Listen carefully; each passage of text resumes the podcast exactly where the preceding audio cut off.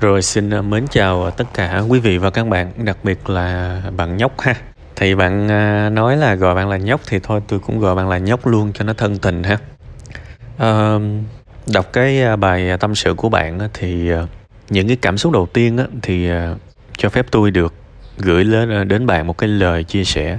Thực sự là tôi tôi chỉ vài cái dòng ngắn ngủi thôi mà bạn đã kể ra cái gia cảnh của bạn về những cái nỗi niềm của bạn và tôi tôi rất chia sẻ cái điều đó. Khoảng vài năm gần đây thì uh, tôi đọc tương đối nhiều về à, cái uh, những cái sách về uh, chữa lành những cái sách về gia đình. Thực chất thì chúng ta nghe nhạc chúng ta nghe rất nhiều về tình mẫu tử tình phụ tử những thứ thiêng liêng. Nhưng thực chất gia đình của chúng ta nó nó không chỉ có những cái đó.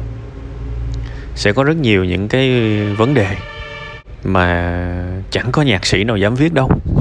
Sẽ có những cái điều kinh khủng sẽ có những cái điều không trọn vẹn. Thậm chí là sẽ có những cái điều rất là tế nhị cực, cực kỳ tế nhị luôn. Mà thậm chí là phim hay là truyện người ta cũng không dám nói thẳng được. Thực sự có thể có nhưng mà nó ít. Nên đôi khi á có cái có có một cái niềm đau là như thế này nè các bạn. Chúng ta lớn lên và chúng ta thấy có cái sự khác nhau rõ ràng giữa những cái chuẩn mực xã hội và thực tế cuộc sống, chúng ta thấy à đi học cô giáo dạy là phải thương cha, thương mẹ. Cô giáo dạy là tình mẫu tử tuyệt vời. Và đó là những cái điều rất tốt trong cuộc sống này, nhưng sẽ như thế nào nếu những đứa trẻ học những cái điều đó, nó sinh ra trong những cái gia đình không trọn vẹn? Thậm chí là những gia đình bất hạnh.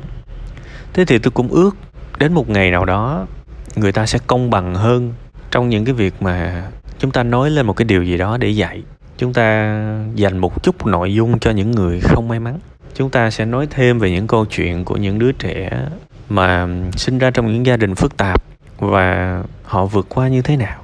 Chúng ta sẽ nói thêm về những cái tình cảm khác bên cạnh tình mẫu tử, tình phụ tử, tình nội ngoại gì đó. Về những người tuy là gia đình không trọn vẹn, nhưng được xã hội yêu thương, được anh chị em, sư phụ gì đó yêu thương, tôi tôi rất hy vọng nó sẽ cân bằng hơn tại vì thực chất là trong cuộc sống tôi tôi tôi quan sát thì thì cái số lượng những người mà trải qua trong những gia đình không trọn vẹn thì nó nhiều quá, chứ không phải nó ít. Tôi ước gì tương lai sẽ có nhiều người hơn. Những nhạc sĩ, những nhà văn, những người có ảnh hưởng sẽ nói nhiều hơn, sẽ sẽ nhìn một cách văn minh hơn vào những cái góc khuất đó. Thay vì chỉ tôn vinh những giá trị cao đẹp của của tình mẫu tử, tình phụ tử này nọ điều đó rất tốt. Chưa bao giờ tôi phủ nhận, nhưng mà tôi tôi có thể nhìn thấy được những cái ánh mắt buồn của những người sinh ra trong những gia đình không vui lắm, thì họ họ không chịu được khi mà họ nghe những bài hát kiểu như vậy. Thì tôi tôi nghĩ là phần nào đó cái sự khủng hoảng, cái cái cái cái sự mà lạ lùng giữa cuộc sống gia đình thực của bạn với lại những cái chuẩn mực xã hội mà tôi nghĩ là ít nhất một lần bạn cũng đã có sự có sự so sánh như thế rồi đôi khi bạn không tin vào cái được gọi là cái cái tình yêu tốt đẹp gia đình đó tại vì bạn chưa bao giờ nhận được cái điều đó. Đại khái như vậy. Nên là cái phần đầu này tôi chỉ muốn nói một chút xíu để để để tỏ cái cái sự chia sẻ, san sẻ với bạn về những cái nỗi buồn đó. Tại vì sự thiếu thốn tình yêu thương từ cha, từ mẹ thì là một trong những nỗi đau lớn nhất của cuộc đời này. Và chưa chắc chúng ta đi hết cuộc đời này chúng ta có thể lành lặn được trong cái nỗi đau đó tôi nói thật. Đương nhiên thì cũng có một cái khía cạnh tích cực đó là bạn cũng có một người sư phụ đúng không? Bạn cũng có một người sư phụ cũng có ngoại đã từng có nội ví dụ vậy. Vẫn có một ai đó để mình thương và vẫn có một ai đó thương mình thì tôi nghĩ là đó là một cái điều đáng trân trọng.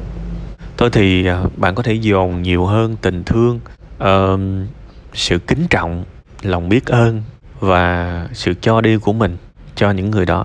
Họ đáng được như vậy ha, nếu mà tưởng tượng cuộc đời của mình mà không có những người đó thì nó còn kinh khủng hơn. Mình có ngày hôm nay thì cũng rất nhiều là là là liên quan tới những người đó đó.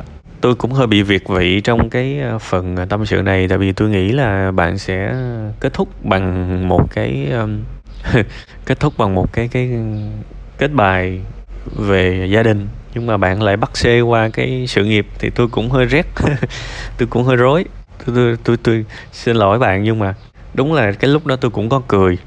Tại vì tôi tôi tôi bị việt vị á tôi bị uh, kiểu như là bất ngờ đó. Tự nhiên cái một cái bài kể 90% là nói về gia đình tự nhiên cái cuối là nói về sự nghiệp và hỏi là nên quyết định sao thì nó cũng mắc cười. Nhưng mà cái mắc cười này nó dễ thương ha chứ không phải là phê phán gì đâu. Đương nhiên là tôi sẽ không có trả lời tôi quyết định thay bạn. Tại vì ờ, những cái quyết định quan trọng của cuộc sống mình mà người khác quyết định thay dù là đúng thì nó cũng không bao giờ là tốt.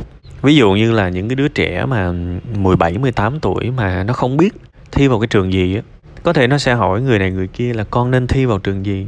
Thì những người xung quanh sẽ trả lời ừ con nên thi trường A, trường B, trường C gì đó. Nghe bùi tai vậy thôi chứ nhiều khi 4 năm sau quay trở lại đảm bảo bảo là tại vì nghe cái này cái kia nên bây giờ mới phải học cái trường mình không thích. Ví dụ vậy kể cả không có trách một cách gây gắt, nhưng mà chắc chắn là cái người mà ra cho một cái, cho một cái sự mà tư vấn lúc đó cũng sẽ chịu một cái phần trách nhiệm. Thành ra tôi tôi rút ra bài học rất lớn như vậy. Nên là chẳng bao giờ tôi kêu người này người kia làm cái gì. Tôi chỉ ráng phân tích để bạn hiểu vấn đề thôi và cuối cùng hết ai cũng cần phải đi trên cái đôi chân của mình. Tôi nghĩ thực chất bạn nên ra quyết định công việc, nhưng ráng kết hợp nó với những trải nghiệm trong quá khứ của bạn. Bạn thừa biết là cuộc sống của bạn thiếu thốn tình yêu thương, cần tình thương, cần những người thân thuộc, cần mối quan hệ dữ lắm. Bạn, cái cái cái kiểu mối quan hệ thân thiết là cái tài sản trong cuộc sống của bạn. Thế thì tôi chỉ muốn như thế này, mình đừng có lặp lại sai lầm. Tôi nghĩ là bạn nên ra những cái quyết định đó mà bạn cần nó, thay vì bạn muốn nó. Nhiều người ở đây đôi khi không có phân biệt được giữa cần và muốn đâu cần có nghĩa là không có cái đó mình sẽ sụp đổ ngay lập tức. Còn muốn có nghĩa là ừ có cũng được, không có cũng chẳng sao. Có rất nhiều người muốn giàu thay vì cần giàu. Muốn một chiếc xe hơi thay vì cần một chiếc xe hơi. Muốn một cái sự nghiệp vẻ vang thay vì cần một cái sự nghiệp vẻ vang. Hãy suy nghĩ về điều đó nha. Cái muốn nó mất thì nó không phải là địa ngục. Nhưng mà cái cần mà nó mất thì rất có thể là bầu trời sụp đổ đấy. Thành ra, bạn phải suy xét lại cái quyết định của mình. Sẽ có những cái nghề nghiệp, những cái công việc, những cái bước chuyển mà mình sẽ đánh mất những cái điều thiết yếu trong cuộc sống của mình. Ví dụ như những người thân thiết, mình sẽ phải ít gặp họ hơn. Cái người anh em, chí cốt với mình mình sẽ không gặp nhiều. Mà mình biết là cuộc sống mình mà thiếu cái người đó thì nó nhạt nhẽo, ví dụ vậy. Thì bạn phải ra cái quyết định. Ha, bạn phải ra quyết định bằng cách suy nghĩ về những thứ mà bạn không sẵn sàng mất. Ha, ra một cái quyết định mà ít mất nhất đặc biệt là những thứ then chốt. Và khi mà kiếm được cái điều đó rồi thì cứ thoải mái quyết định. Ha, mình chọn công việc abc nhưng mà mình sẽ phải tạm xa một cái mối quan hệ mà tuyệt vời như thế. Thì mình có sẵn sàng hay không? Mình cần tiền hơn hay là mình cần cái mối quan hệ hơn? Cuộc sống của mình từ nhỏ tới lớn quá thèm khát cái tình thương, tình yêu.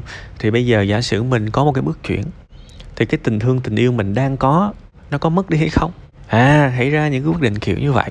Tôi chỉ muốn bạn nhìn cuộc sống này nó rộng hơn.